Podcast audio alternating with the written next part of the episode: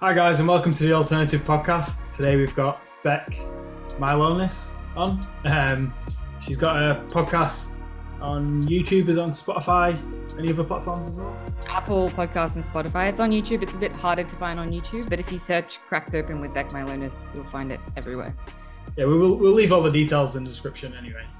Um, so, just start off, um, something that stood out to me in Cam on your website was you've put that you have a um, divine feminine priestess lineage, along with ancient sh- can't say this word i was trying to say it before shamanic wisdom that you received from a deep connection from um, from a deep connection to ancestors from earth and star races that seeded us.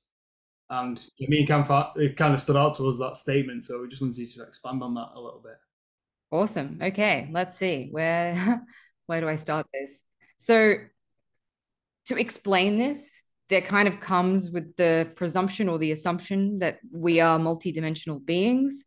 I am this Bec sitting here, but actually I'm a soul, and my soul extends far beyond my body, extends far beyond this lifetime into many, many, many configurations of this soul.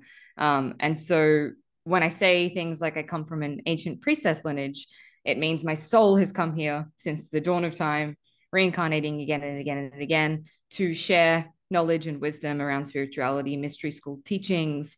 Um, there is a big lineage of kind of priestesses waking up from the lineage that I, I suppose I, I wouldn't say I subscribe to or come from, but it's a very distinct lineage of us, and we're teaching the same teachings, and they're all heart-based Christ consciousness teachings. Um, a lot about alchemy, a lot about feminine masculine dynamics, a lot about uh, our connection to everything, the oneness. So it's just an access point for me with spirituality. And there's a resonance with people who come to work with me. They hear that and they're like, I feel something. And it awakens a mystery within them of this memory of being in Isis's temple or, I don't know, walking beside Mary Magdalene or something like that. So that's what I speak about. The shamanic stuff is I see shamanic as it's more of an ancestral, like indigenous connection to the earth. It's more earth medicine. Shamanic, yes, it's about connecting to spirit, but it's connecting to the spirit in everything. So the trees, the plants, um, and shamanism is practiced. It comes from a, a, particular culture, and the word shaman comes from. I think it's. Uh, I'm not even going to say the place because my brain is just going, what, and I don't want to fuck it up. But there's a place where it comes from. I think it's. Oh my god, where is it? it's anyway? Is it Tibet? Sound, somewhere around that yeah. general vicinity. This is so like I know this. Anyway, doesn't matter. It comes from one tradition, but there's shamanic practices or um, medicine practices in pretty much any indigenous culture that you'll find across everywhere, right? Even like going back into Celtic and Druidism and all of that, there's shamanic essence to that. And that's how we relate to the earth. It's how we relate to our ancestors. It's that understanding of the bridge between this realm and the spirit realm. So that's what I see shamanism as.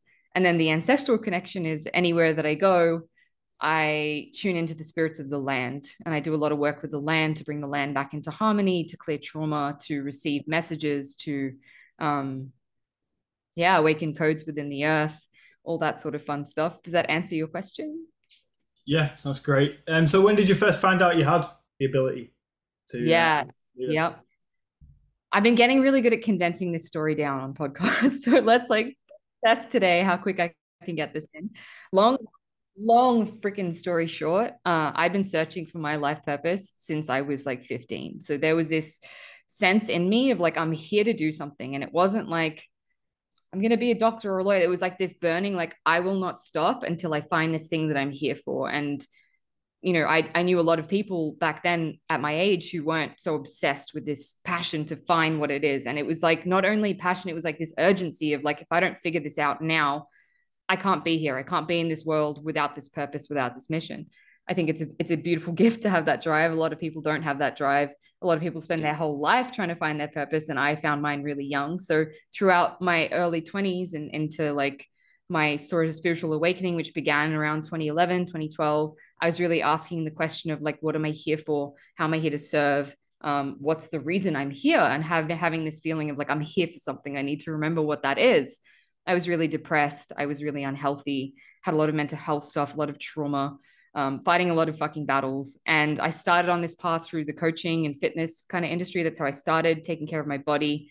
Um, I was still going on benders every day, trying to find God through drug taking and partying and all that stuff, which a lot of people do.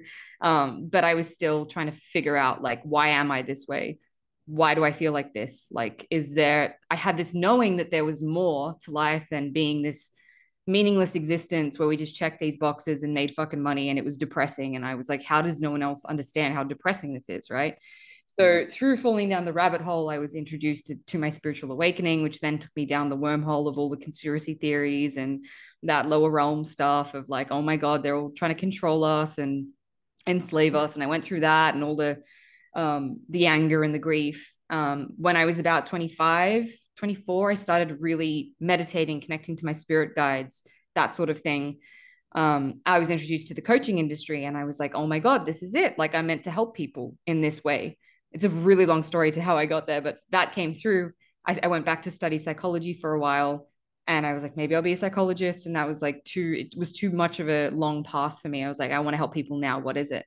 So I started as a coach. And then around that time, I was also doing a few psychic development classes.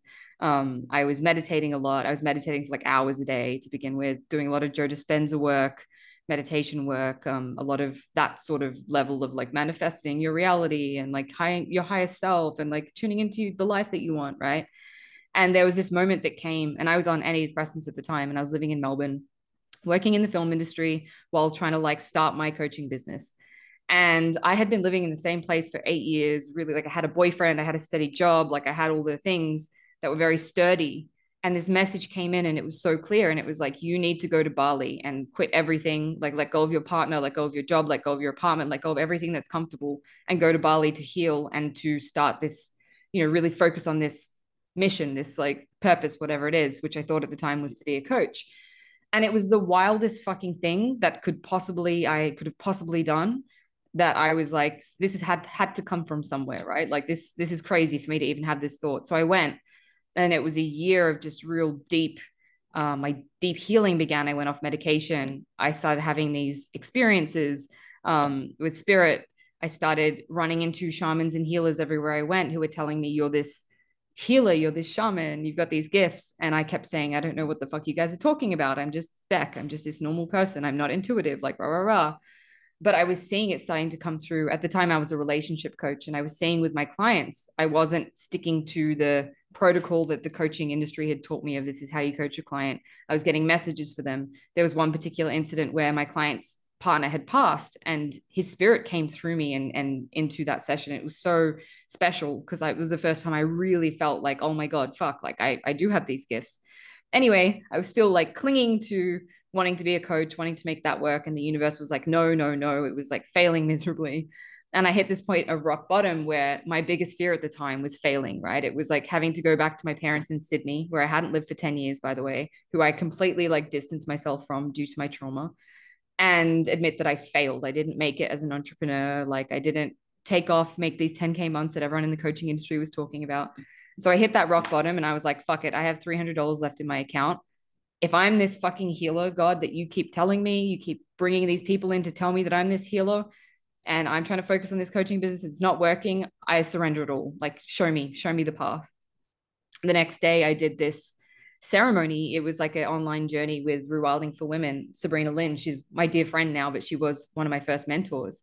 I did this activation, like guided journey with Kali Ma, who is a Hindu goddess. She's a goddess of war. She's terrifying energy to work with. She's very intense. She's the dark goddess. And in that ceremony, I had a spontaneous Kundalini awakening, which I, in hindsight, don't think it was as spontaneous as in that moment. I was like, what the fuck? Because I see that it had started awakening. It was just in subtle ways. But in that moment, I had the full body experience the speaking in tongues, the remembering past lives, the wailing, the sobbing, the intense spiritual mystical experience. And from that day onwards, it was like four months of reliving and remembering all this past life trauma on the bedroom floor of, or it was like the fucking the sewing room floor of my parents' shitty apartment because they just moved out of the house, having these extreme spiritual experiences, um, thinking I was going crazy. That went on for about four months of like, what the fuck is going on until I realized I'm here to help people with these gifts. And then it started unfolding in a more graceful way, I suppose. I started serving people with my medicine the journey kept going and going and going. I was clearing a lot of karma and it's kind of led me here to being a multidimensional trance channel and a grid worker and a priestess and all these wonderful things. So it's just progressed and more things have opened up and the mission has like opened and it's led me on this beautiful quest and here I am. Yeah. So um a little earlier on you mentioned that you was on antidepressants and then mm-hmm. obviously with spiritual um awakening as well. Did that was it the spiritual side like was did did you have the ability to get yourself off antidepressant depressants by following the spiritual journey? So this is the thing, and I love talking about this. So I'm glad you hit this home. Um, I think a lot of people that are on antidepressants in our world are trying to numb out their emotions and their trauma instead of just feeling it, right? Because when we feel it, we heal it, we transmute it. When you're on that stuff, it didn't make me not want to kill myself, by the way. Like I wanted to kill myself. I took the meds. They didn't make me not want to kill myself. They just made it numb. Like, so I didn't feel anything, right? if you knew me today, any of my friends, any of my romantic partners, anyone who's around me closely knows that I feel things so deeply, like so much more deeply than the average person. I'm here to feel everything until there's nothing left to feel, right? Feel into the depth. I'm the feminine, I'm the chaotic feminine. I'm here to feel emotion, right?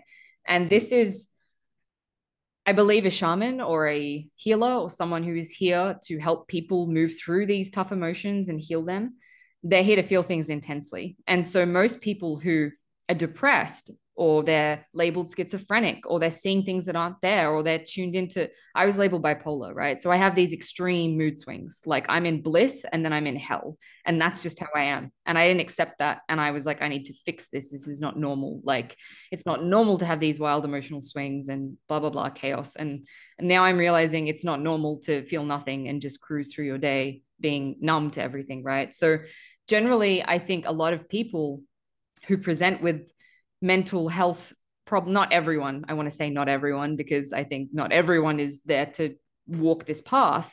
But I think we need to realize that a lot of these people who are presenting with extreme cases of mental psychosis or this or that are having a spiritual experience and we just lack the framework in western society and culture to understand that if i was in an indigenous community having these wild fucking experiences they would be like clearly she's the next shaman we're going to take her and teach her right?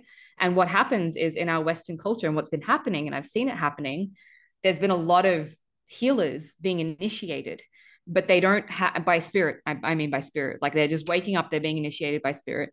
They don't have the framework or understanding and they're in a society which is telling them you're unwell you need to get help um rah rah rah whatever. And so they don't have that initiation and they're self-initiated and so it's really difficult. The other side of the coin is that there is people who they're not necessarily depressed they're just carrying a lot of heavy shit that they just need to release right so i think it's problematic when we start labeling things as a mental it's only a mental problem. It's a mental like they're depressed, they're this or that. It's like I'm not depressed. I'm just holding grief from not only this lifetime, but all the lifetimes that I came here with memories of that just haven't awoken in me. Does that answer your question? Yeah. So I had to go off them so I could feel basically my connection to spirit. I could feel all the things that were blocking me from coming into my gifts really because it was trauma. It was trauma of being burnt at the stake. It was trauma of being hung, murdered, abused for being a witch. Like trauma of from my childhood with my parents, um, who I love dearly. And I, I in my, you know, my older years, as I get wiser and I understand mental health more, I understand they were just doing the best that they could with what they had. And I don't blame them for how they were as a kid, but some of those things I experienced as a child were traumatic. Um, so I just needed to release it all basically to be a vessel for something to work through. Right. That's a really good way that you've gone through all of that. Um, because I mentioned it before on the pod, but I wouldn't say I've ever been sort of depressed, but um, at least not depressed enough to go on to antidepressants. But whenever I am uh, uh, in the past, whenever I was feeling low energy or sort of certain signs of depression, in my head, I always knew that there was a light at the end of the tunnel and I didn't need all of this stuff. I just needed myself, and I knew at the bottom of my heart, I just need to find that light. So just give me some time, let me sort myself out, and let me get there. And I think that's one of the things that's helped me most on my journey. But then at the same time, and when you talk about Western society, and even earlier on, you talked about um, a lot of people are just stuck on a, in a box. It seems like I'm I was in a position where I could take the time to do this, but a lot of people, definitely in the US, if they struggle with like mental health issues, if we want to go down that route, then they go to the doctor and the doctor says, "I'll oh, get on these meds and you need to obviously pay for them, and to pay for them, you need to get back to work. So get on these meds now and go back to work." So a lot of people in the Western sort of the setup of the West, they don't have, they don't, they're not in a situation where they can sort of bring themselves out of it, or they don't have the time because they might have other responsibilities. What um sort of advice would you give to those people who are just stuck in this cycle and they're on the meds because they can't get out of the cycle that they're trapped in? This is going to be ruthless, right? I'm going to sound like a fucking bitch right now. um, and that's okay. Well, people sometimes people need to hear it like that, right? People will hate me for saying this. It wasn't easy for me to let go of everything. It wasn't easy for me to jump off a cliff and let go of my comfortable job and let go of the support and be like, I'm just going to do this because I need to do this, right? There needs to be a desire that is bigger than the desire to be stuck where you are, the desire to change, the desire for more, the desire to get better.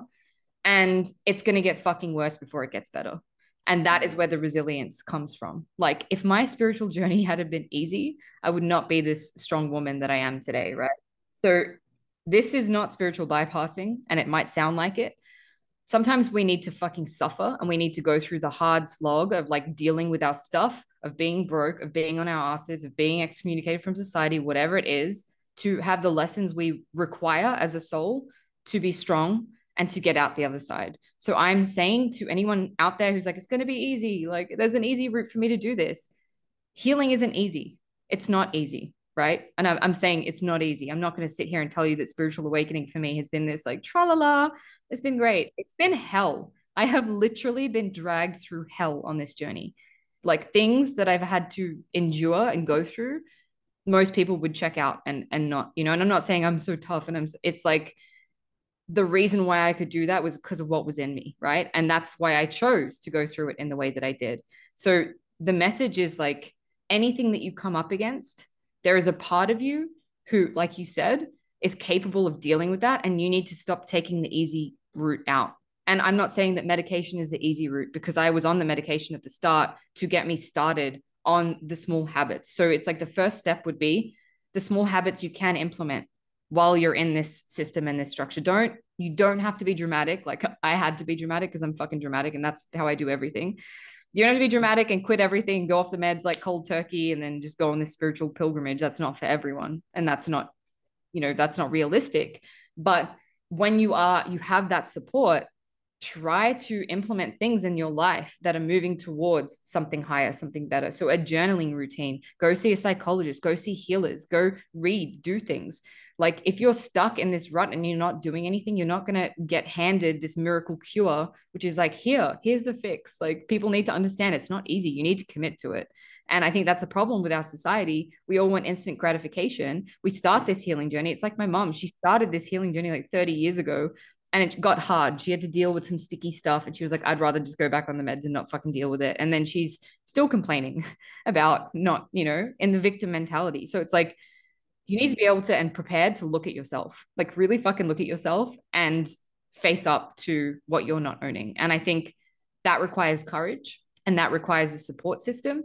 So I think the ability to communicate to people around you, "Hey, I'm not okay," gives people the space to then share, hey, I'm also not okay. And then you have that connection and that support, but you can't be battling this on your own, being like, I'm an island, I'm going to shut off from everything, I'm going to avoid it because it's just going to get to a point where we can take, there's two routes we can work with the universe, right? The universe will either make it easy for us um, or gentle or graceful when we work with the universe and we say, okay, give me the support, whatever. I'm listening to the message. I need to change. What can I do? And things will be, solutions will come up. Even though it was fucking difficult for me, solutions were the right person, the right healer, the right circumstances. Even though I was broke as fuck, I was supported somehow to go through what I went through, right? I was always supported, even in those times when I felt like I wasn't.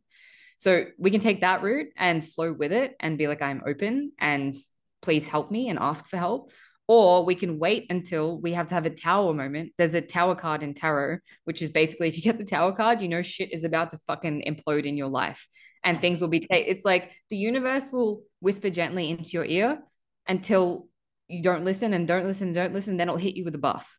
Right? So it's like you can either get to that point where you avoid and void and void and you'll get hit by a bus, which is what's going to happen to a lot of people. And I don't want to doom and gloom, but like we're all those of us who are ready to wake up, like they'll get hit with that bus if they're avoiding their stuff. Or you can say, I acknowledge and I'm going to start this journey gracefully and easily in whatever step I can, whatever resource I can in this moment. Doesn't have to be this, like I said, my experience of it, but just committing to yourself, like show up for yourself, do what you can, like find support, find like minded people, stop engaging in the same patterns and behaviors. Like, there's, you know, Joe Dispenza talks about this a lot. And that's part of the reason I went to Bali because I was listening to a lot of Joe Dispenza and he's like, you need to change your environment so you're not firing the same neural pathways all the time with all the things around you, same people, same job, same circumstances. You're firing the same um, circuits off in your brain, the same neurochemistry. Of course, you're going to stay depressed. So you actually need to sometimes take yourself out of that environment and go do something totally different to give yourself the opportunity to be in a different space, to create space for your healing. I hope that serves. I think something in there will be useful to someone. Um, There's a lot of useful information in there. Yeah.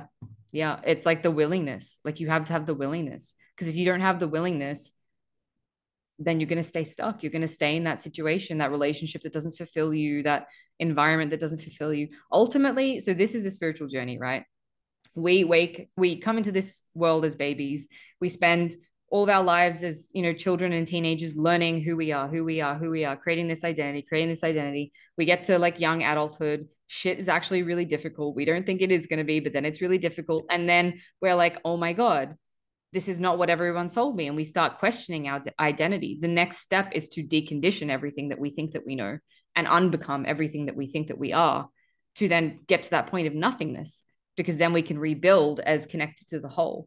The problem is people are so attached to the identity to the everything that's around them that they're not willing to unbecome and to look at themselves. Like you need to have a willingness to look at the uncomfortable stuff and ask yourself why do i believe this? Why am i here in this job? What is it? Like what's my desire for being here? Right? Because if you're in a job just to make money it's like why do you want to make money because i want to feel good about myself why do you want to feel good about yourself well because society tells me I need to make money to feel good about myself. So you need to start questioning things, like asking questions. Why am I here? Right? Like that's the first thing. Start asking, why am I so depressed? What is it in my life that's creating my depression? What would I want my life to, what do I want to feel? Right? That is not this. Because planting that seed of hope gives you something to move towards. If you don't have a seed of hope, right? The reason for me going on this big adventure that I did was I picked up a law of attraction book and I was like so cynical at the time. I was really depressed. I was cynical. I was in my bad girl era, like drinking and smoking and partying and whatever it was. And I was like, this is such a crock of new age shit and it can't possibly be real. But I'm going to play devil's advocate. If it was maybe real and I could have what I wanted, what would I want? And then I realized I didn't even know what I wanted. Like, what would really mm-hmm. make me happy? So then it was this journey of like, well, what do I want? What would make me happy? What do I want to feel? Right. So it's starting to think about, well, if this is not making me happy, what would? and then going on this journey of exploring what would make me happy what would fulfill me right because what i'm doing is not working and it's not fulfilling me um, and then you obviously go down the path of like well why have i chosen this for myself and what am i getting out of this being here being stuck um, what gratification is my ego getting from this? But it having that anchor of like what do i desire? What do i desire to feel feel? And that could literally just be like i want to get out of bed and not want to kill myself. That could be as as small as it starts. For me that's how small it was. It was that and it was i don't want to go to a job every day that sucks my soul. I want to do something that i enjoy right? I had no idea that this world even existed. Like it was so foreign to me when i wrote down my like what i want to create. I was like i just want to help people by being myself.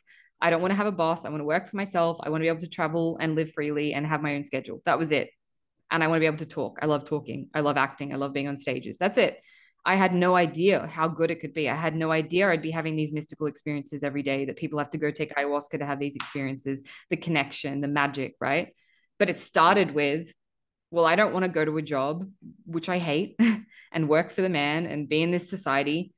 I just want something different. But it had to start with, okay, well, if not this, then what? So that inquiry piece of like, cool, I can acknowledge I'm unhappy, but what would I prefer? Um, gives you a why because without your why you'll give up and that why needs to be stronger than all the things telling you no telling you you can't right? Because sometimes it actually, well, all the time, it requires us to get uncomfortable and do things that are so fucking out of our comfort zone because our ego is so afraid of dying, of being proven wrong, of this, or that, that it will stop us. Like I've had to do some things that like terrifying at the time. And literally everything in me was creating resistance so I wouldn't do them. But on the other side of that was growth. Yeah. When you mentioned um, about realizing and going into a state of nothingness, that nothing actually exists, at, least what you put on it. For example, I don't know, you call this a hoodie. We've just made that up. That's completely made up that we've called it that. Um, I've been since we've been doing a podcast, that's come up quite a few times, and where I've smiled and agreed. Um, I only realised the other day that I didn't actually understand what that actually meant, and I suppose it must have took me a bit of time to have these certain experiences to really figure out and see that when they say nothing exists, it's because everything in life is what you make of it. So when it where a lot of people are afraid to break down all of their sort of building blocks and rebuild a foundation, a lot of people are worried about that because they've been telling themselves a lie without knowing they're telling themselves a lie. That money you need to accumulate as much money as you can and stack it up to as high as the ceiling goes. Once you can actually disattach yourself from the fact that money is just something that we've fabricated, it's something that we've made up, it's one of the biggest lies in the world. Then you can obviously I know you need it because of the way the system, the messed up system's set up but when you disattach yourself from it, you actually lose so much anxiety along the way. And it's actually it's something when people are telling me I did understand it, but I, I didn't feel it until recently, and now I would say I I feel it a lot more. And, and this is what I can see a lot of people stuck in this box, are stuck in this trap, which is a lie that they've been told. And when you say when you're brought up as a teenager and when you're a young adult, you're brought up, but you're manipulated to think you need to work for the system, you need to get the money, you need to buy nice things. So then when people are doing the law of attraction, they write down Ferrari, they write down Lamborghini because they've been manipulated to think that's what they want, but those things they don't exist. They're just materials put together. Yeah. yeah. And also often when they get them, they still feel fucking unfulfilled. Right. Like, I know mm. people who got all the riches, got everything, they became successful, and they still were like, this is not fulfilling me. Right because it's what it's a lie. Like you said we've been programmed we've been conditioned so we don't recognize or understand our oneness. We don't understand our power. We don't understand we are truly creators. And what we can create is so much bigger than just having nice shit. The nice shit i can tell you doesn't fill a void right? Like because had the nice shit didn't fill a void. Um, what does fill a void is touching that part of yourself which is connected to everything and everyone which is your infinite soul, which is beyond your ego. It's beyond this identity. It's beyond all the stories, the labels, the, all of this stuff. But most people will never touch that place because they're so focused on the money, the money, the money, the material material things will bring me happiness. And people don't realize with manifestation, it's like you only want that stuff to bring you a feeling that you can cultivate from within anyway. And I know that that is so frustrating to hear because I used to hear that early on in my journey. And I was like, well, how the fuck can I feel rich if I'm broke? Like, I don't understand that right? Or like how can i feel like i have a partner and i'm i'm in love if i'm not in love and like no one exists in my reality i'm fucking alone with 30 cats? Um but it really is like that concept of we create everything every sensation every experience we create from within. We're literally creating everything all the time whether we're conscious of it or not. And that's the thing these people who are freaking miserable in their lives and it's this looping repeating pattern of shit they're just playing out unconsciously all of their trauma all their patterning, all their conditioning, all their stories, all the things they picked up as a child, as a sponge from their society, from you know everything. When you start to pull that back, you realize how limitless you actually are because you're nothing, right? And when you become nothing, you can become everything. You can decide, I'm that. That's what I'm going to be. I'm going to be limitless. I'm going to be orgasmic. I'm going to be fucking happy. I'm going to be blissful. I'm going to be well, whatever it is but you need to let go of your attachment to being not that which that's comfortable for people because in order to let go of that you need to let go of a part of your identity. And so it's the identity that wants to hold on to that because it's known because it's safe because it's familiar. Um, but really on the other side of that is liberation and freedom. And it's actual liberation and freedom because nothing outside of you like this is just a hologram. People need to understand that. It's not real. We're all tripping balls somewhere off in spirit space, creating this hologram reality that we can literally affect like physical matter and space. We are alchemists. Like that's how powerful we are. But we're only ever seeing what is, you know. So if you want to know what's going on in your inner world, what actually your conditioning is, just look at what you've created. It's a fucking great way to do it. Reverse engineer.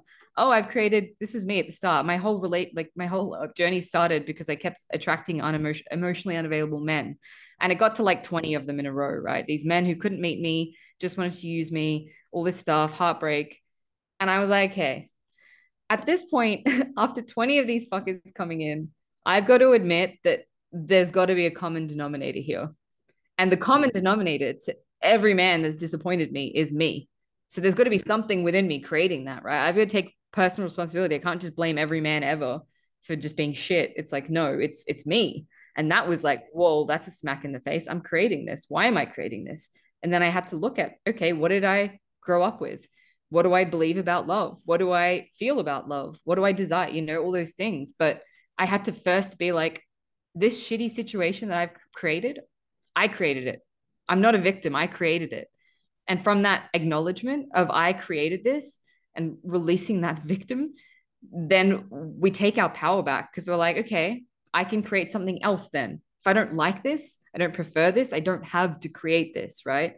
And I was honestly so in victim until like a year ago. I broke a lot of victim templates and I was still operating in victim, even in my spiritual journey. The way that it was unfolding was so painful and like hard and difficult and you know my money situation was shit and i kept calling in karmic fucking relationships which sucked and i didn't realize i was creating it all and i just wanted to blame oh god's doing this to me because it's this initiation and it i have to go through it being hard it has to suck like for me to learn my lessons and then i realize i'm choosing for it to be that way because some part of me is getting off on that some part of me enjoys being a victim some part of me enjoys the suffering or i wouldn't be creating it like I'd have no need for it if I didn't want to fulfill that fantasy. Like people don't realize our souls are multidimensional, right? We are beyond good and bad.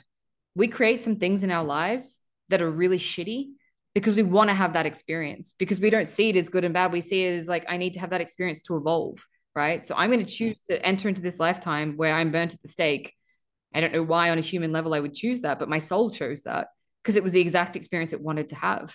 Or I'm going to call in this partner that broke my heart and whatever it is because on some level i desire to experience that and that might be on an ego level of believing that's all i'm worthy of or it might be on a soul level of this person has given me some lessons that i you know they were tough pills to swallow but it was the medicine i needed to choose myself or it was the medicine i needed to develop boundaries or whatever so we can just constantly blame everything outside of ourselves or we can see every single thing that happens as a gift there's this story i actually want to share it my friend shared this with me the other day, and I think it's such a perfect example of how we can view life to get us out of victimhood.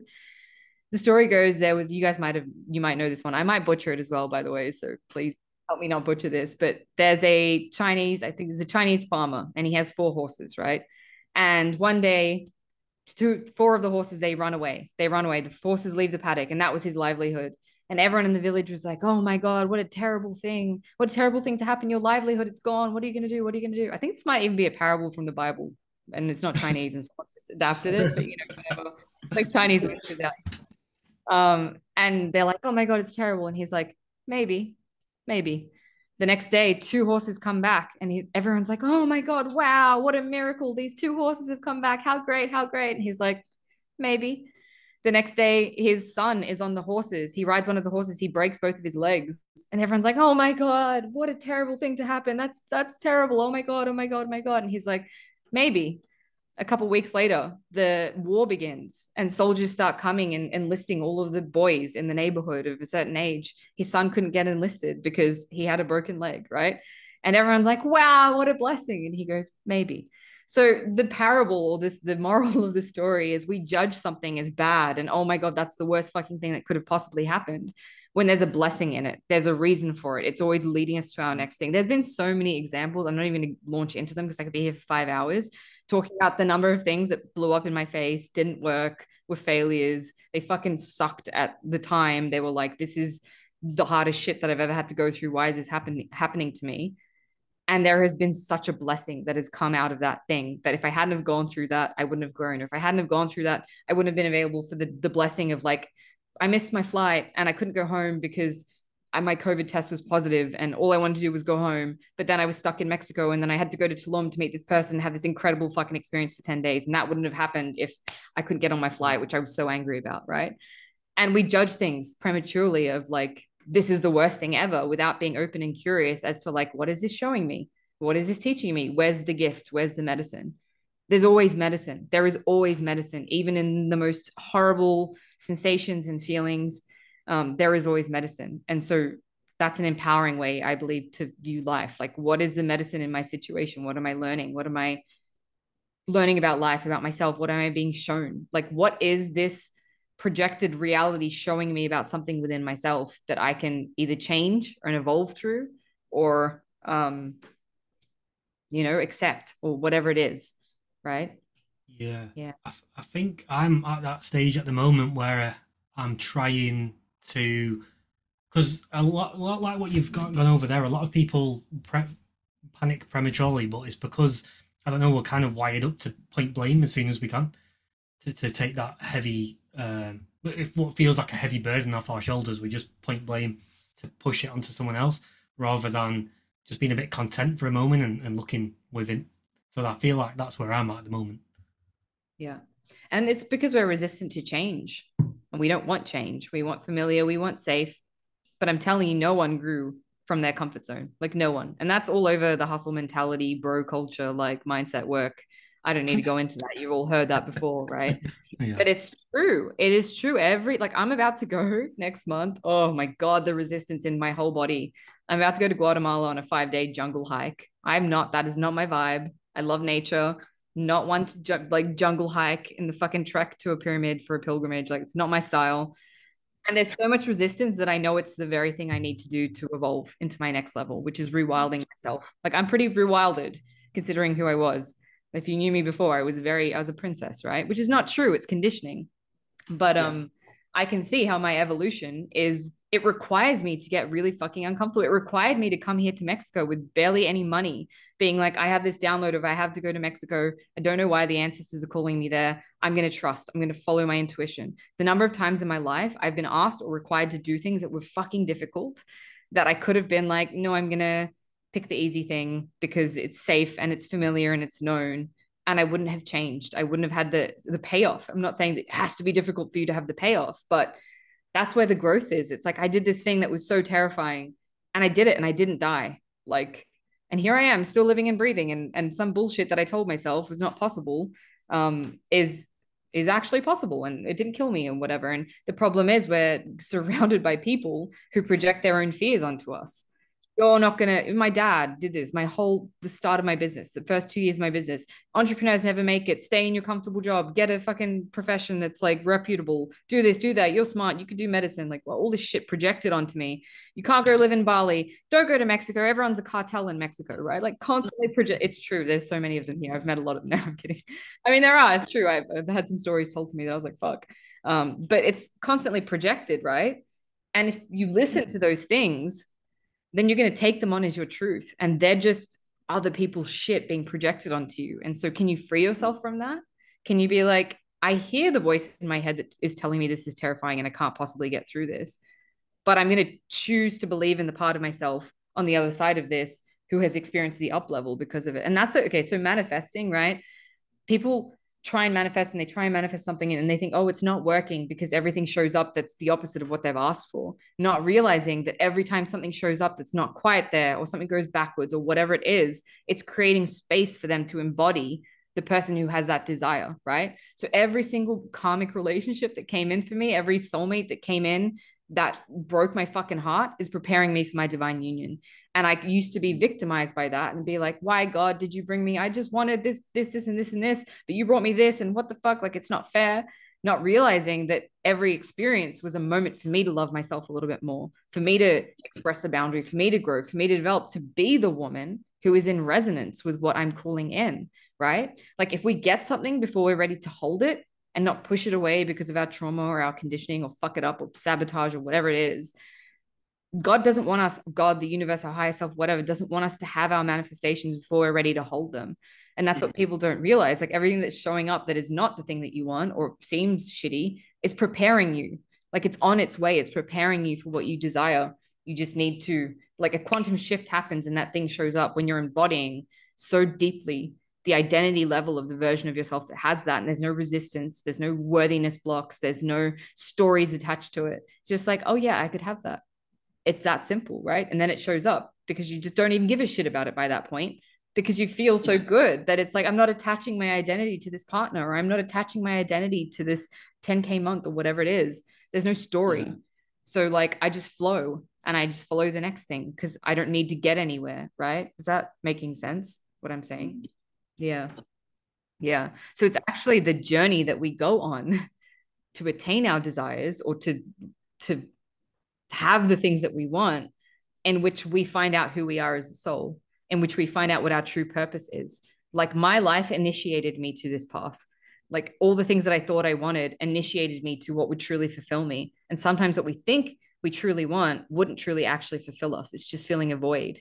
Um, or there's something else that we couldn't even like I could not have even imagined the shit that I'm out here doing if you told me 10 years ago you're going to be this medicine woman traveling around nomadically like meeting all these cool people like speaking to spirit like having these mystical experiences every second day that are like you just took five grams of mushrooms sober. Like if someone had told me that, I would have literally laughed in their face because it was so far removed from where I was. And sometimes our true desires, our soul des- desires for us, our destiny is so big, it's so completely different to anything that we could dream at from our current access point that we can't even be fed it. We just have to be fed the breadcrumb trail of okay, coaching. okay, cool, coaching. That's like, I can accept that I want to help people with mindset. And then it was like from coaching, it was a bit of energy healing. Oh, okay, cool. Then shamanic stuff. And then it was working with shamanic, you know, ancestors. I can accept ancestors and I can accept talking to trees and plants. That seems cool. And then it was the aliens started talking to me. And I was like, fuck, this is a, a bit of a stretch. I'm here to channel aliens. Damn, like that's that's crazy. And then it was dragons and fucking unicorns and all sorts of, cra- you know, it's just, it just, but I was not prepared. I was not ready for that if someone had told me you'll be channeling aliens and doing a conference at the end of the year at a conference for ufology channeling aliens i would literally look at them in the face and be like you know wow. When you channel aliens what what does that entail like? What does that entail? So channeling is basically just tuning into things existing on different dimensional spectrums. So we're here in 3D. Some humans are kind of tuning into the fourth dimension, which is the astral realm, which is where we go when we dream, we sleep. Fifth dimension is Christ consciousness or it's unity consciousness, or it's where we're all kind of like sharing a collective memory. These interdimensional, high, high dimensional beings, or that's what I like to call them, aliens, are basically just other races and beings who exist on higher dimensional frequencies. So they don't have a physical body here in our plane of existence because it's not necessary for them. They're vibrating at a higher frequency where they don't require a body. Um, so I connect to them because they seeded us here. Like this is probably really out there for your podcast, but um, there are many schools of thought. Well, not many schools of thought. I fucking know this to be true. So I'm just going to say it. I'm going to come out and say it. Like we were seeded here through various extraterrestrial races that uh, humans were an experiment, right? And so there was a human or whatever, I don't know what the actual species was called of humans here to begin with. They came down to basically mine the earth for gold. They started experimenting with humans. Um, there's a lot of different races that have come here from different, and they've all experimented with humans. Long story short, here we are, these hybrid humans with that DNA within us. And it's the divine DNA, it's 12 strand DNA. It's a DNA, DNA that allows us to time travel, to bilocate physically, to um, you know, spaceships, for instance, the way that they travel is because of they're able to manipulate time and space in different ways, or they're beyond like the construct of our construct of time, for instance, like linear time, that only exists in the third dimension, fourth dimension and above, and we're in quantum time, which means that all reality is stacked up like parallel, right? It's all simultaneously occurring. So basically, these are just beings who are, are higher frequency. They've ascended past kind of like the level that humans are at because humans are actually very low consciousness on on in terms of like the scale of how far we can go as a soul in terms of our evolution right so these are just beings basically who are in higher dimensions um, who have access to wisdom and knowledge they're here to share with us to remind us that we have this within us because that's what humans are going through right now we're going through this transformation into fifth consciousness um, the fifth dimension which is heart consciousness which is telepathically connecting to each other, which is connecting to the earth as a an organism and seeing the oneness in everything, which is what Christ consciousness is. It's like the recognition of we're creators, we're limitless, we're connected to everything, we're connected to each other. There is no separation, there is just unity, right? Unity consciousness. So they're here to help us remember that. They're not here to fuck with us, to, you know, come down and and whatever the fuck people are saying. Yes, there are some beings who aren't so nice and they were in our governments. And manip- if you go down that rabbit hole, like, cool, enjoy it. I had to go down that rabbit hole to now realize that's a rabbit hole that I'm not interested in. You know, it was there, it's a thing. Now we don't need to pay attention to pay lip service to that because we want to create something new. So, yeah, I mean, if you want to talk about why humans are enslaved into this system of money and this and that. It was very tactical. So we would never remember that we are these limitless creators, that we have this D- DNA within us that we all can awaken, all of us. It's not just fucking me because I'm special. It's not, you know, I'm not gifted. I'm not anyone that you can't be. And that's really what Jesus' teachings were. And they just got so fucking backwards manipulated by society. Jesus wasn't saying, I am God's child and I'm the only one. He was saying, I think there's actually a quote of like all all of you can oh, I don't know what the quote I'm really bad at quotes and remembering shit today obviously but he was basically saying everything that I can do you can do and that was immediately taken out of the Bible and it's in Mary Magdalene's gospel which by the way they were together. That was a divine union. She wasn't a prostitute. She was a priestess. So it's there's this yeah. Anyway but he was basically saying you were creators. You can turn water into wine. You can do this. You can do that. Um, God is within you. God is not outside of you, right? That was his teaching. He was an alien, like, and not alien like he wasn't alien, alien, but he had his soul was from a lineage that obviously wasn't from here. We call them light workers, star seeds, whatever, ascended masters. And he had mastered this over years and incarna- incarnations and incarnations, mystery school teachings to come here in that incarnation and leave that imprint. Um, Where so, did society sort of go on. So Jesus had all the, had all these teachings. Where do you think society? Where's the point where society decides to take the path it's taken today, and the majority of people have forgotten what these spiritual teachings are? When we started disrespecting the goddess, when we started moving out of the feminine, because we revered the feminine, right? Back in way back, we revered the earth. We revered the feminine. This is our indigenous cultures. These were the ones who, you know, if you look, I'm here in Mexico. I've been receiving a lot from the Mayans because I have Mayan lineage, not this version of Bec, but my soul has Mayan lineage, which is very hard for people to understand. They're like, but you're not Mexico. And I'm like, fuck, I might as well be. But um, these were cultures who, like the pyramids, all of these things were created because they were working in conjunction with these extraterrestrial races. They were literally like raising us like forefathers. You see all these god beings in all of these, um, you know, in like Egypt and this and that. There were these huge beings that they were depicted as gods. They weren't. They were just us bigger with all of their DNA kind of on, right? Um, so we had all of that. We had, we were worshiping the earth, we were revered, we had Atlantis, which was super, we were all very, very switched on. We were all very advanced. We were using this technology and this wisdom in this crazy, amazing way. But along the way, we got lost and started. The ego took over. The ego of I am God, not God is within me. I am God. I am the creator. I am going to inflict my will on others. And then we started disrespecting each other, right? And then came I'm not, I love men and I have no problems with the patriarchy. I want to say I did a lot of healing about this. So before you start thinking she's this crazy feminist, she's going to bash on men, it's not true. I absolutely adore men.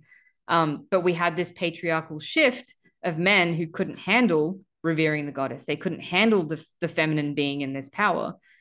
And this kind of came from there were two factions. Like this is going down the rabbit hole of who seeded us here, but there were two factions of those beings. There were some who wanted to raise us like their children and teach us the ways and all of this. And there were some who saw us essentially as slaves, as an inferior race. They wanted to enslave and control us, right? Those ones kind of at some point took over. and then they started imprinting um, war because they were so these beings while they were more evolved and have a higher level, they we were still created in their image. And so our emotions, the power, the greed, the all the negative thing, they that that's imprinted into us from them. So we are just those not so nice things of humanity are represented by these races who just haven't evolved. And it doesn't mean that they're bad and wrong because they have their chance to evolve as souls. But basically, like those traits that we see in like Game of Thrones and all of that stuff. These beings had that. And so they wanted to control and enslave. And so then they created this system by which to enslave humans, which is money, which is finances. And then our whole society became very masculine focused, men as leaders, war. Um, we had to go into that. We had to go into this like dark age as a humanity, basically, to learn lessons as a humanity, to go through karma as a humanity, to now get to this point where we can switch that back. And it's not even about going back to the age of the goddess, because it's not that. It's about the feminine and the masculine coming together now in unity and revering each other and working together, which is unity consciousness.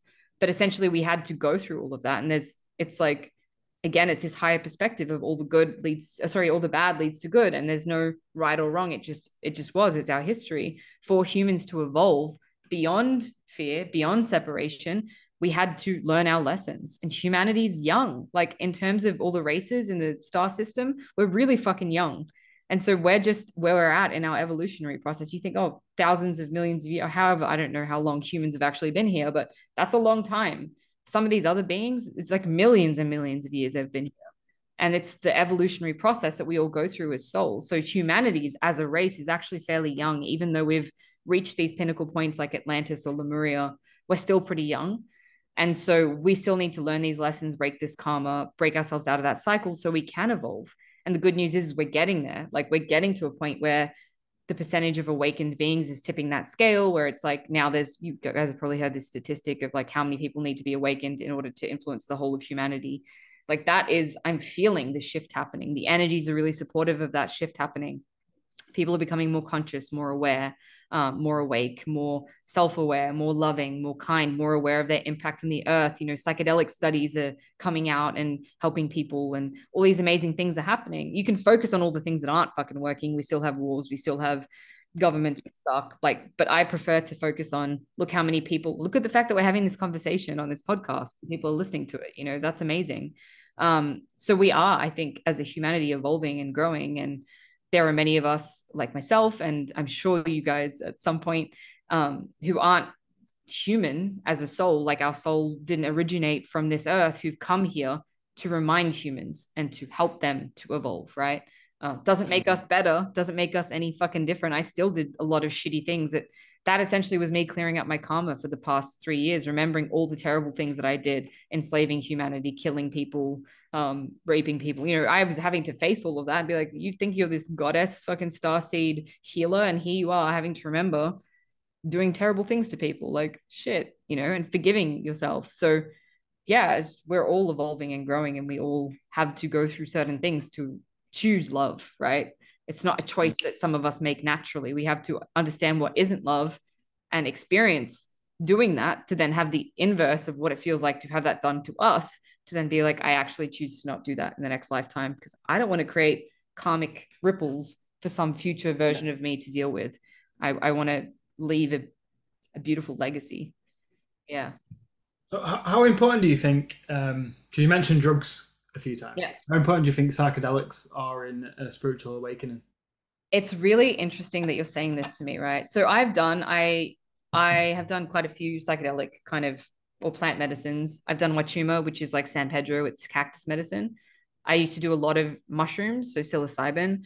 One of the biggest experiences I had earlier on this journey was a five gram, like a heroic dose of mushrooms, and I had a complete ego death. It was like earth shattering, but it was so useful. Um, I believe, and I know this for fact, I used to do a lot of drugs, like drugs recreationally as a, a kid, like 20, in my 20s, right? To try and seek these experiences of oneness and connection. And I was seeking God through these drugs. Now, having tried pretty much most of the things that are out there, let's say I haven't, I haven't had heroin, I've never done meth. Um, pretty much everything else like I've tried at some point, right? I've I was pretty adventurous in my younger years, let's say. Um I have experiences on a daily basis where I'm like, oh, it feels like I'm tripping balls on mushrooms now. Or oh my God, I feel that feeling of MDMA where my whole body is like warm and fuzzy and I feel connected. Or oh my God, I feel like I'm on weed. Or I have a lot of ayahuasca journeys without taking ayahuasca because I connect directly to the spirit. Um, if you had have asked me this like three weeks ago, I would have said I would have said these medicines are an access point for us to access these expanded states of consciousness that we don't need the medicine to access, which is what I help people with. That's literally what I do. I am the ayahuasca for you to help you get into that state by raising the frequency of the container.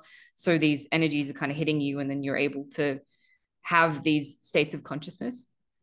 Having said that, a couple weeks ago, like last week, the spirit of ayahuasca came to me and she was like, Bec, you're ready. It's time. I you need to come take my medicine. You need a journey with me. And I was like, nope. And she's like, yes, yes, you do. Like, yes, you do. And I was like, I don't want to, like, it's too much. Like, cause I'm so fucking open. I don't want to, I'm already tripping on it. I just like need to be more human. Like, what the fuck, you know?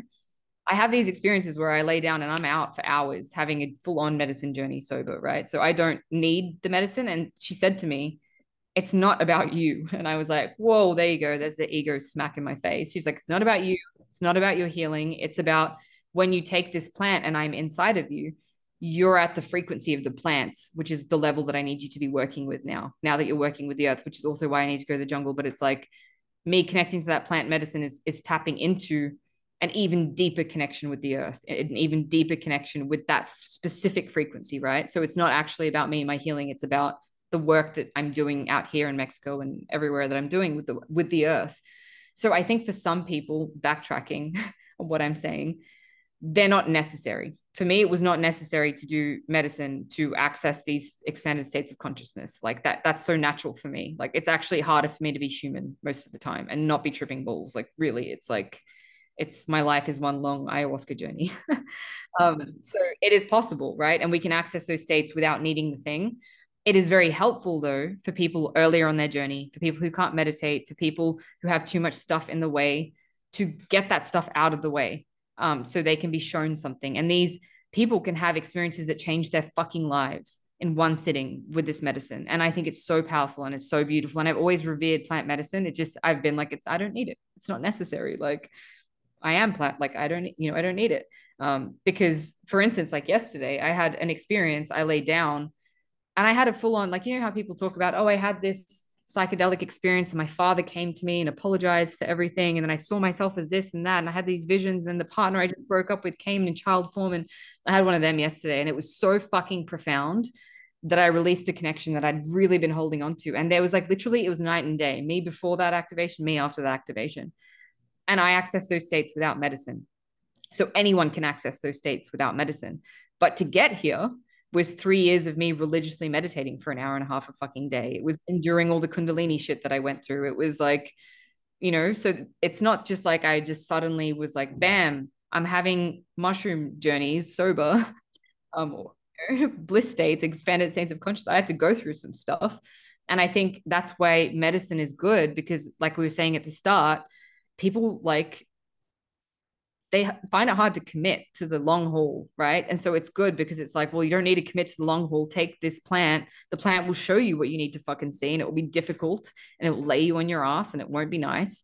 And it wasn't. When I did five grams of mushrooms, it fucking sucked. Like I had a complete ego death. It was horrible. I was like, Bec doesn't exist. There is no normal. Time will never be normal. Like there is no time. I was so depressed for weeks after that. I was mm. like, this is nothing is fucking real. What's the point?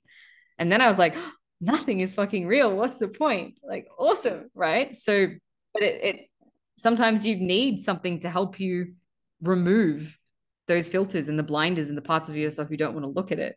Um, not everyone is like me who's like, show it to me, show me the fucking thing. I'm crazy like that. I'm like, just take me to the deepest, darkest, fucked up thing that I don't want to look at. Like, show it to me. Sometimes I'm given it and I'm like, oh, why do you have to show it to me? Right. But not everyone's like that. And that's why I do what I do because I love that shit. I'm all for it. I'm all for the intensity of it.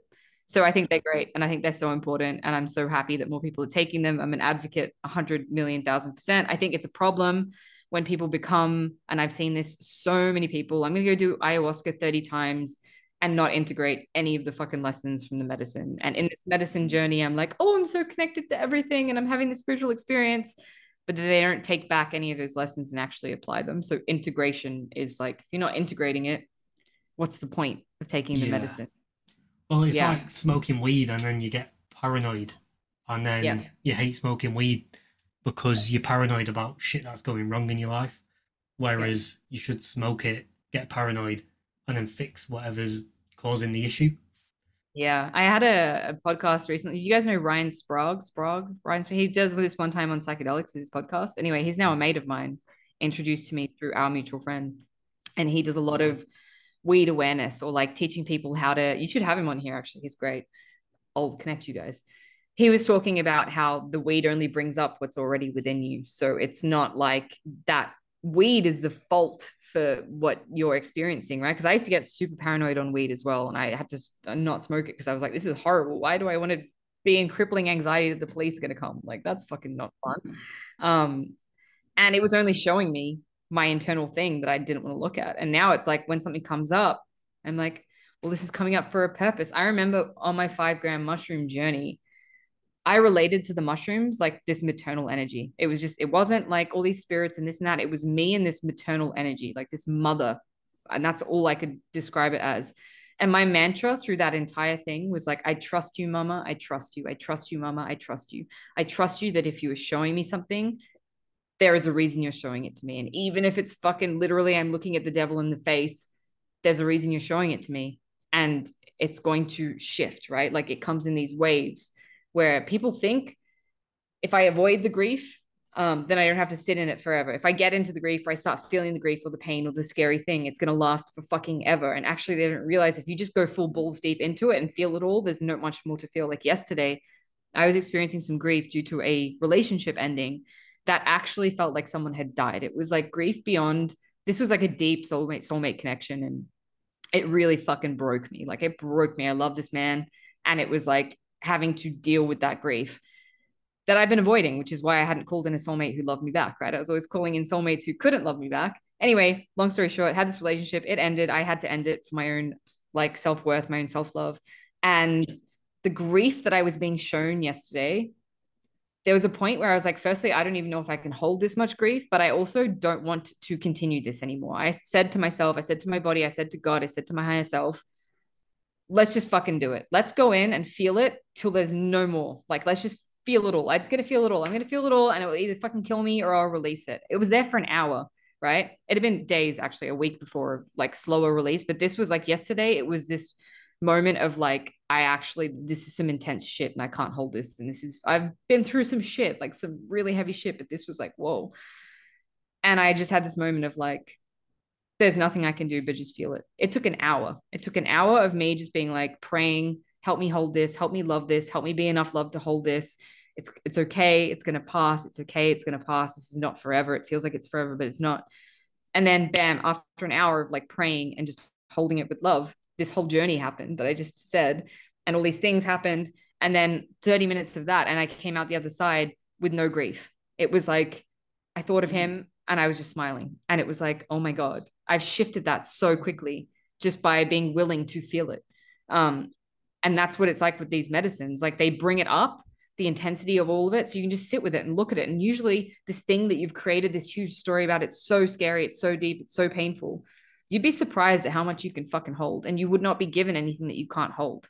And that's been a reminder for me um, because this path to get to where I am has there's been some contracts for me to feel some things, which, like I said earlier, most people would end their lives if they felt it. Like there was a good in 2020, it was super heavy.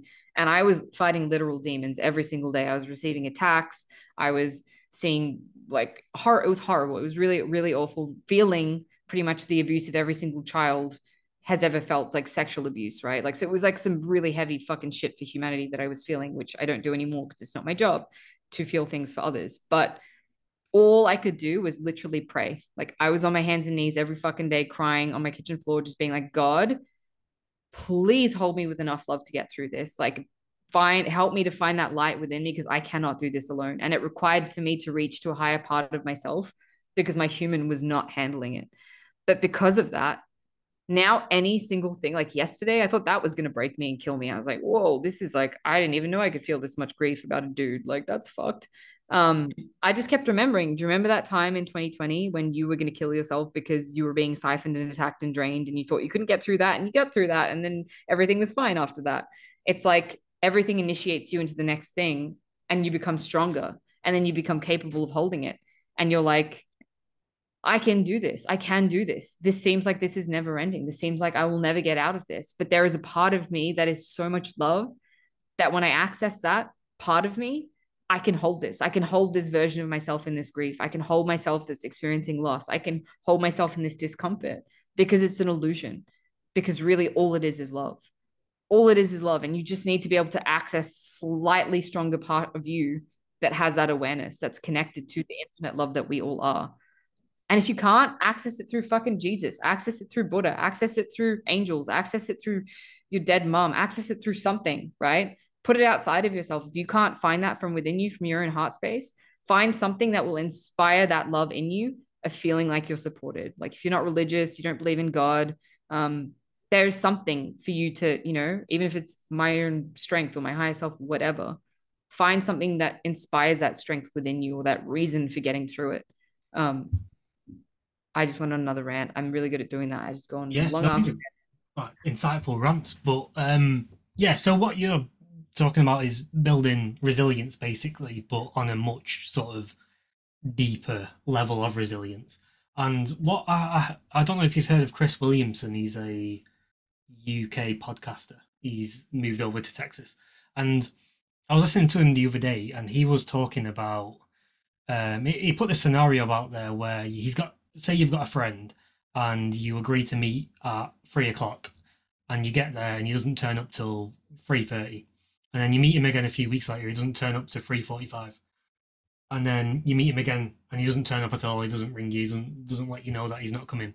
You'll stop hanging around with that guy because he's he's making you feel some type of way and he's not great for you because you don't trust him anymore. So it's negative energy who you wouldn't hang around with because he's just passing that negative energy onto you subconsciously without him even knowing that he's doing that. And then he said to himself, um, I don't know if this was his own situation or just put it out there, but he said, Imagine you've got a list of things to do for yourself and you put them off and you need to do this thing for yourself at 9 a.m. in the morning and you don't do it. You say, I'll do it tomorrow. If you if all them jobs were your friend doing that, you would stop hanging around with him. So why would you do it to yourself and continue like pretending that you're happy? You should really take on the burden as if actually you're giving me negative energy to yourself and fix that. And basically what he was saying was like people who are struggling with building resilience because they're in situations where they can't go straight to that deep level of resilience and they need the low hanging fruit to begin with fix up your own life just by little increments. And year, quite a few years back now, before I even started, I would call a spiritual journey. Um, I listened to Jordan Peterson and or read his book, and he said just clean your uh, clean your room and make your bed in every morning. And that's something I still keep in my mind today. It's like clean up your space, clean up your life, make yourself content with you, and make yourself responsible if you're not doing things that you should be doing. And just by doing that, you'll build these lower levels of resilience. And then when you get another sort of opportunity to, you can level it up again. And them opportunities are what we were discussing before, are challenges, which a lot of people will look at because they've not done them lower levels of resilience. They'll look at these challenges and think, look, I can't do that. I'd rather just not do it and go and watch TV or go and play a video game. I am not dealing with that right now because that's too much stress for me. But if you had built up them lower levels of resilience, you would then see that as an opportunity. So challenges should be seen as an opportunity to make yourself a better person. So the way I'm looking at life now is, and it is hard in certain situations, but it's something that you can work on. It's seeing a challenge and thinking, fuck, there's a challenge. Get excited by it. Like I can problem solve, I can use my mind, I can actually think about things for a while, and I'll develop from it. So I don't know if people can start looking at resilience as more of a game of leveling up, and it's fun because the more resilient you get, the the happier you are because you're not scared and you're not lying to yourself. I think a lot of people lie to themselves because they're a bit lazy um, and they can't be bothered sort of addressing it. So yeah, that's just my sort of take on what you were saying. I love that. And if you see everything as it's an opportunity to grow, by the way, I wasn't laughing at your story. I was laughing because that's literally why I ended my last relationship. I was like, here is spirit, just like blah, right in yeah, fucking your exactly. face. like this guy that couldn't turn up on time. We're in Mexico, so it's not a surprise. But like, yeah, it was it was really funny. I was like, I feel triggered. Do I feel triggered? I don't feel triggered. I'm laughing. But um, but it was it was for me to see the parts of myself that weren't showing up on time, that weren't in my committed masculine. Like he was literally a mirror to my own flaky fucking bullshit, which I had to deal with and choose myself. So yeah. But um, it's interesting. I actually started this whole journey as a choice to work out more. Like that sounds so crazy, but like the first access point for me on this whole journey was exercise. And it wasn't even like hard workouts, it was going for a walk every day. Like such a small, simple thing, committing to it. You don't need to be me on this crazy ass fucking like, let's jump off a bridge and like go nuts. You don't need to start like that. Like something as small as I'm going to go for a walk every day. I'm going to eat a vegetable. I'm to, you know, like read a page of a book. Like so small, but they make like you said, the incremental change over time. I so I'm so here for that. Um, yeah, because I think a lot of the the problem is we freak ourselves out because we see the end result and we're like, how how the fuck am I to get that get there? Like that's so far, but it's that one percent better every day. That's the that's I love I love that. Um, yeah, unless you're ready to go all in, and I'm like really for the all in camp. Like go yeah, fucking. It's like complete opposite of what the, the path that you took. I'm the wild feminine. So like give me the intensity, right? I'm here to feel it all. But no, that's not that's not for everyone. And we don't want people to fall off and and you know like it's it's when I started meditating for instance I could not even sit there for 10 minutes and I set myself this goal of I'm going to meditate for an hour a day and I would get so disappointed because it'd be 2 minutes in and I'd be like wah, wah, wah, wah, wah, I can't focus and then I was like okay I'm going to start with 10 minutes a day and even if those 10 minutes of fucking shit, I'm going to sit on that pillow. I'm not going to get up. And I kept doing that 10 minutes, 10 minutes, 10 minutes, 10 minutes, 20 minutes, 20 minutes, 40 minutes, 40 minutes, 40 minutes, 40 minutes for a year, 40 minutes for two years. And then it was like, now I'm like, you can't stop me meditate. I'd rather be there than here. Like really hours, hours at a time, I'm gone. Um, but it took every day. I was like, I don't want to fucking do it today. That's what I love about Joe Dispenza, right? Like, you got, you're, I'm sure you're familiar with Joe Dispenza's work. Yeah. I've seen him Yeah. on quite a few podcasts. it, yeah, he talks about like you commit every day, you sit down that 40 minutes, you commit to it. Even if you don't want to do it, you commit to it, you commit, you show up, you show up, you show up. That's what creates a change in habits. And when you create a change in habits, and you create a change in personality, and then you can tackle the bigger things. But it's that consistent, solid effort. Um, which, to be fair, like you guys are only hearing the past four years of my journey. You're not hearing the six years from when I was 20 of the consistently fucking trying and failing and falling down and falling off the bandwagon and then going on a five day bender, drug taking. Like you didn't hear that part of the story because that we'd need five years to unpack that. But you're hearing the inspirational, oh, she had this experience overnight and suddenly her kundalini was woke and she was having these trippy, you know, it's like it's not like that. It was years since I was 20. I'm 30. That's a decade of working on myself to get to this point. So there's some healthy perspective, guys. Like even the healers, the shamans, or whatever, you see their or the people that you see are successful, like Gary Vee or fucking Aubrey Marcus or whatever. You see them and you're like, I'm put them on a pedestal, but you don't know what actually it took for them to get there, like the commitment they had to make. And there's nothing they can do that you can't do. They just made a decision that they could do it and they weren't going to stop until they did it. That's the difference between a person who's successful by I hate that word, but like by societal standards and a person who isn't is that they decided I'm not giving up. I'm not fucking giving up. My dad made his money at 40.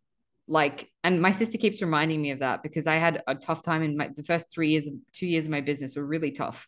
I was barely making ends meet as an entrepreneur.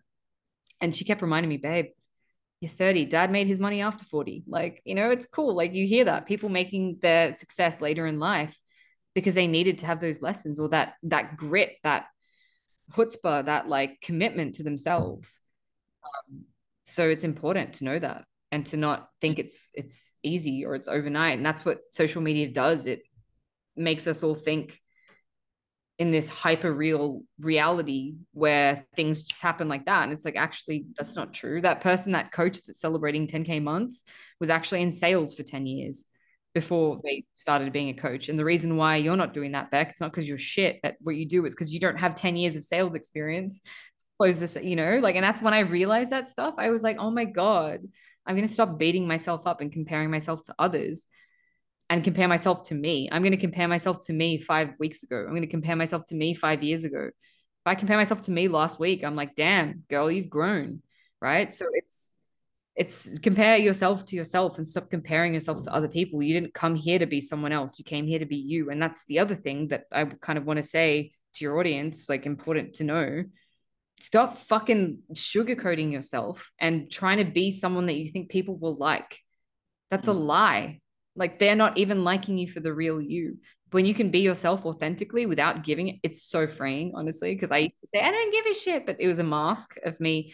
I'm this tough rebel, independent, don't give a shit. But really, I was like, please love me, please love me. I'm going to push you all away so you don't push me away. But now I genuinely don't give a shit. And it's so fucking freeing. Like, just not giving a shit. It's like, oh, I don't care if you don't like me. Because there's people who like me because of who I am. Right and they like me with my fucking weird shit. I'm weird. I'm a weird person. I really like I I don't know many people as weird as me. And that's like probably some identity thing I'm trying to tell myself. I'm so different. But you know, but there's people who are gonna love you for your weird shit and meet you in your weird shit. And so why are you pretending? Like we all want love. We all want to be loved. So love yourself for who you are and stop trying to be someone else and compare yourself to someone else's vision or version of success or what they've achieved or what they haven't achieved or where they're at. And it's different from where you are. Like you're exactly where you need to be. You came here to be you. Like literally if you understood the intricate process that a soul goes through and i want to share this for someone to listen to there is a viewing platform the life between lives the place we go as a soul to like integrate our lessons from the last life and decide what do i want to experience? Like right? You go through this intricate process and I don't even know how long it takes because there's no time up there. It's like a different spectrum of selecting everything about the human vessel that you decide to enter into your traits, your faults, your weaknesses, your physical appearance, the things you'll come up against, the people you're going to meet, like your parents, everything. You design it because you chose that.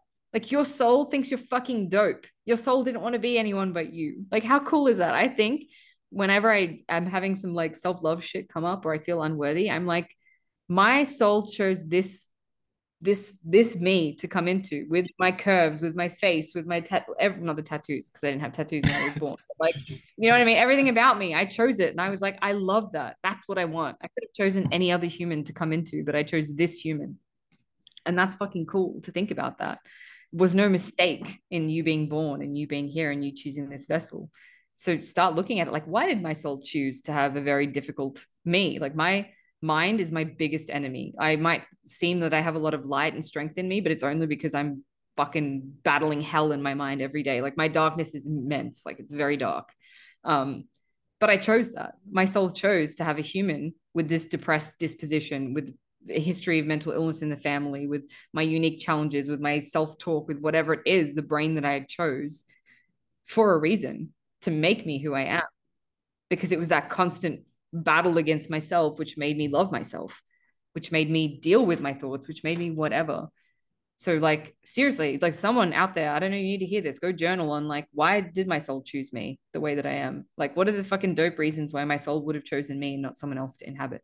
Well, I like what you're saying about um, just living in the soul that you've got and being grateful and happy with what you're doing with your soul. And then I also like what you've said about the fact that you're weird and you embrace that weirdness because I said it's I say this to my friend a lot because he says every, he always says oh that's weird that's weird. And then I said to him eh, I think everyone's weird just a lot of people are good at suppressing it. But then what you've just said then's made me realize like the more the less people suppress it the happier they'll be. People are suppressing weirdness because they want to fit the quota of what life should be or what TV tells you life should be and then they're not actually happy because they're like I'm so out of tune with my soul because I'm trying to replicate, I don't know, Jennifer Anderson's soul or Tom Cruise's soul. I'm so not in like line in aligned with my true soul. So yeah, embrace the weirdness and everyone's there's. A, there's an anecdote I want to share. Like you have no idea how much you can inspire someone just by being yourself. There's a gym I go to here, and I remember when I first started coming, it was like really shocking to me because I'd just been in Australia for three months where all the men were quiet, no one made noise, like everyone would kept to themselves. Here, the guys are like, oh, when they're lifting weights. Like it's like, right? Like no one gives a shit here. And I remember like the first day I came in, I was like, oh, people don't give a shit here. That's so freeing. There was this one guy and I fucking vibed him hard. I was like, that's so cool that you're just like, at first I was like, that's kind of weird. Then I was like, no, it's awesome. And then this chick walked in. We ended up being best friends, but she was making noises. And I was like, that's so cool that everyone has permission to just do whatever they want.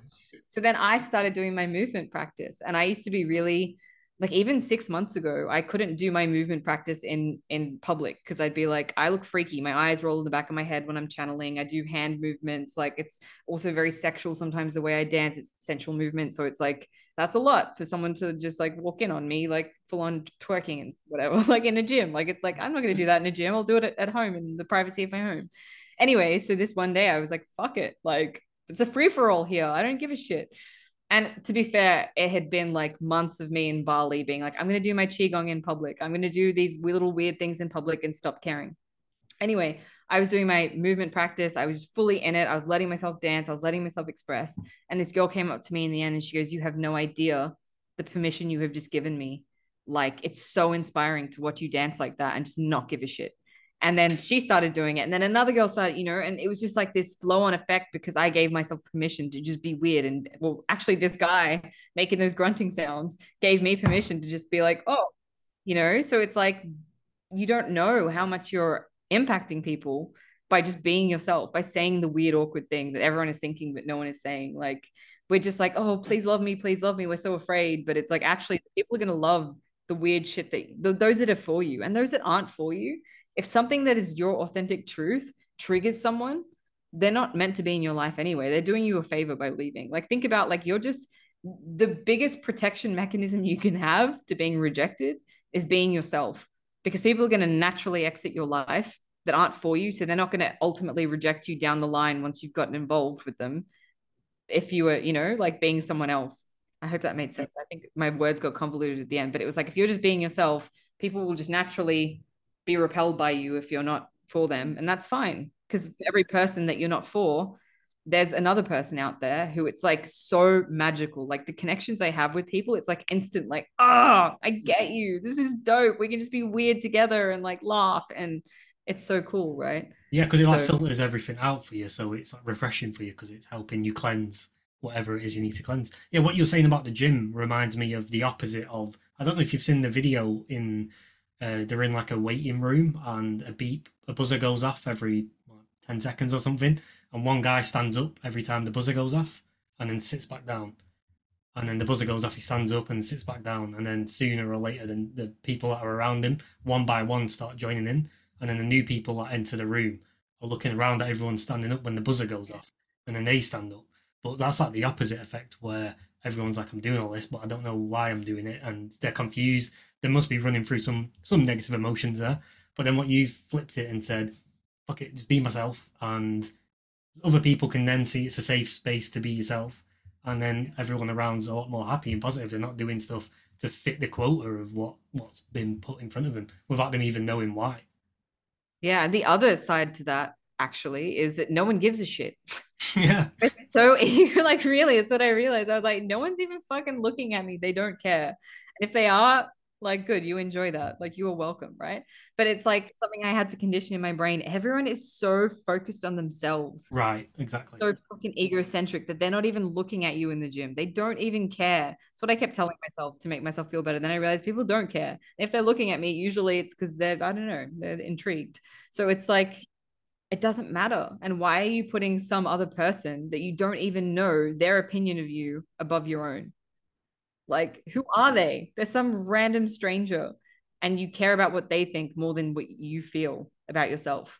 You know, it's just humans are really funny. It's really funny. I still see myself doing this shit sometimes, and I'm like, hey, why do you fucking care about some random person like on the street that, you know, I just do weird shit in public now all the time because I find it so like just liberating and enjoyable. But yeah, I was so fucking focused on what are other people going to think what are other people going to think about me? I want other people to like me and accept me because I couldn't like me and accept me. When I started yeah. liking me and accepting me, I was like, if you don't like me, that's on you. I think I'm yeah. dope. Well, once you okay. figure out that you can like yourself, then you start thinking, well, I don't actually need to seek the benefit of people having to like me. Either you like me or you don't. I like myself, so yeah. I'm fine. Um, I've got a question to ask. Uh, me and Aaron recently watched Insidious, and then we've been talking about astral projection. Um, what is that astral projection, and how exactly does it work, and where do you go? Yeah, it's been really interesting because actually I've been I take like mystery. I'm I don't know how to say this in a way. like, how do I even explain this? Um, I I have experience like I'm receiving mystery school training all the time in trance states from other beings from other dimensions, which can get really wacky and fucking crazy. And then I take them teachings and I teach my students, or like I show my students through me, I help them to access these states. Lately, I've been doing a lot of like bilocating. So like lo- taking my consciousness and putting it onto different timelines of myself, which is really fucking trippy. Like it's like, whoa, I'm connecting to some version of myself in an alternate timeline in this other space and then sharing frequency, which is how I'm doing grid work. So it's interesting you asked that because that's been a big part of what I've been doing and being initiated in lately. Um, but basically, what it is, it's understanding that our consciousness exists without outside of our body can exist with outside of our body. So you can project your consciousness out of this body into whatever place that you desire to be. So it could be a different dimension. Like me, it could be a different timeline, like of my multi-dimensional self. So there's this Bec, and there's like infinite other Becs that made different choices in different places in different time lines. It gets really timelines still like confuses shit out of me. I've been doing a lot of timeline work, but it's still time travel is really intricate. But yeah, you can basically project your consciousness or your awareness into a different version of yourself or a different place. That's how they do like astral project uh sorry, remote viewing. So you, you hear those psychics who are like enlisted by the CIA to do remote viewing into like Russia and see shit. It's because they're projecting their consciousness into a different place. Um, but in order to do any of that, you need to understand that we're beyond this. Phys- like the most basic level is like our consciousness can go anywhere because it's all connected, right? Um, so yeah, that's what astral traveling to me is. It's like projecting your consciousness somewhere else. Um, other really cool things that you can do is like have wild fucking astral experiences with other people. There was an awareness that I had. Um, this is going into like sexuality, tantric connection, that that realm of like we're all connected in that way. I started having these wild sex dreams about people that felt so real that I was having that experience. And I was like, it was like lucid. So I was sleeping, but I was also aware of the fact that I was sleeping and I was able to manipulate that dream like in the ways that I wanted it. And I mm-hmm. started realizing some of most of them at the start were like people I'd never known. And I was like, Am I actually having these experiences? Is my soul going and fucking people in the astral realm? Like, what's going? My soul is a hoe. Like, what is going on? Right. I do a lot of sexual sexuality work as well, guys. So it's like there's deeper layers layers to unpack about this. I'm not just saying I'm just fucking random strangers in the realms. Um, because I see sexuality is very different to most people. But anyway, it started happening with people that I knew. And then I would ask them, hey, like, do you remember what you were dreaming about like last night? And I had a, a few different people be like, yeah, I had a dream about you. And they were too shy to like say what the dream was, or they couldn't fully remember. And then we were like comparing notes and being like, holy crap, we were doing that and then it started happening that I would have connections with people like across the world. Like, like, uh, for instance, I'm one of my soulmates that I met was in Costa Rica and I was in Bali and we were having these, like, they were intentional. We would connect in the astral and have these intentional experiences of being together physically, intimately, without being physically present. And I was like, fuck, I can actually have this. Like, you can have this experience intentionally so it's yeah it's like a really cool what it opens up for lots of enjoyment and fun but other things as well. But yeah it was a really cool example for me of like the dream state is actually more real than we think it is. And the only difference between here and the dream state is how fast things can manifest because in the dream state there's no time um, there's no time space kind of limitation like we have in the third d 3d like our realm. There it's like something can instantly manifest because there's not density where the things have to like you know build or whatever show up the, the sequence of events for that elephant to show up it's just like i think of an elephant and it's there. But playing in those realms is really cool because this is where healing can be really instant like that experience i had that i was mentioning yesterday. My dad showed up. His soul was there. I was having this experience with his soul. I was having this experience with the partner i just broke up with. I had my future partner come in and felt him and our little children ran off together like all these things that are not real or they're hallucinations or the projections to me they were more real than this physical reality and if you have an experience that's more real than this physical reality in that astral realm that's like instant healing that's like instant trauma healing that's instant transmutation that's instant whatever So it's really cool when you start playing in those astral realms. But also it's cool to just be like, I'm gonna go to Disneyland. Check that out. Well, I I, had, I had an experience well before I even knew what. Well, I would say even before I even knew what spirituality was, let alone astral projection. I had an experience where I, I must have, looking back at it now, I must have been astral projecting, but not knowing what the fuck was going on. But I just remember being on the street of the house I was currently sleeping in, and just wandering around the street. But what I went to sleep and then I woke up um, and then this is in the morning. Do you know when you fall back asleep in the morning, and then you're on that like light sleep? That's when I was just walking around outside, and I just remember it stuck in my head because I was like, How, "What kind of weird dream is this?" Like, it was the most weird thing I've I've ever probably experienced in a dream. But then I guess a few years later, someone was explaining astral projection to me, and I was like, "Oh, it must have been that," but I just didn't know I was meant to do anything. Yeah. And you can visit like other versions of yourself in simultaneous timelines. Like I've had many dreams where I've had a dream of myself. It's an astral projection, really, of I've visited another timeline where I'm with someone else or doing something else. And it is pretty cool. It is pretty cool. Yeah. Journeying as a soul.